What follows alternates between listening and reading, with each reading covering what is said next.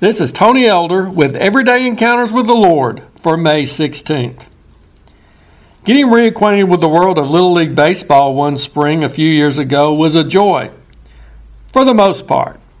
However, I was also reminded of the one perennial smudge on this otherwise pleasant experience the parents and other adult onlookers.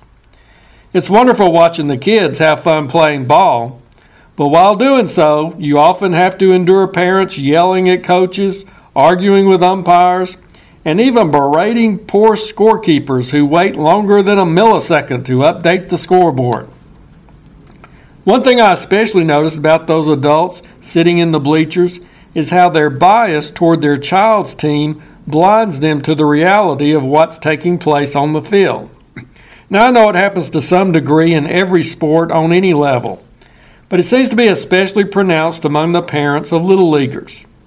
They holler in protest at the umpire who dares to make a call against their child or his team, even if the play was not even close enough to be debatable.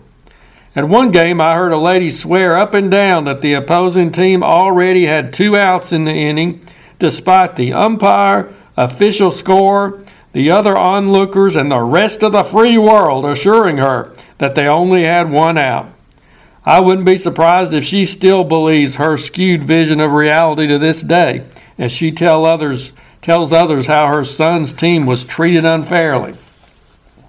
I suppose we're all guilty of viewing the world around us through a lens that is affected by certain biases. It may be understandable and even somewhat humorous to see someone's enthusiasm for her child's team cause her to be so blind to obvious realities on a ball field. But it's a much more serious matter when we pit ourselves against God in our refusal to believe and accept the truth.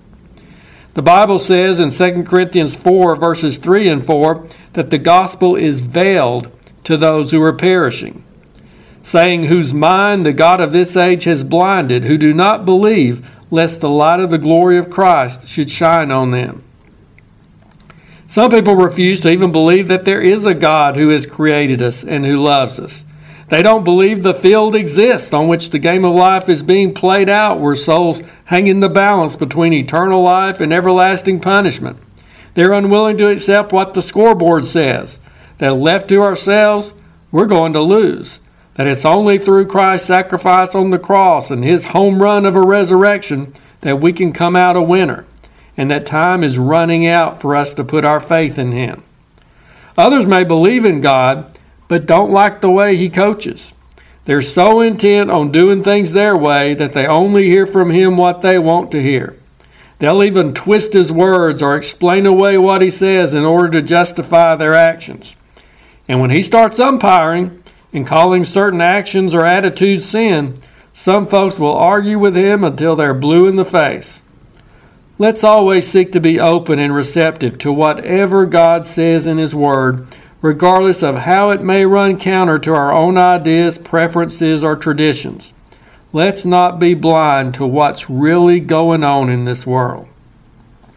Lord, help me not to be so affected by my biases that I refuse to see what you've made so plain or refuse to hear what you've spoken so clearly. And also, Lord, Please improve the vision of the umpire, who I still think missed that call at second base. If you're interested, Everyday Encounters with the Lord is available in both book and ebook formats. And now I pray that you'll encounter the Lord today in your own everyday experiences.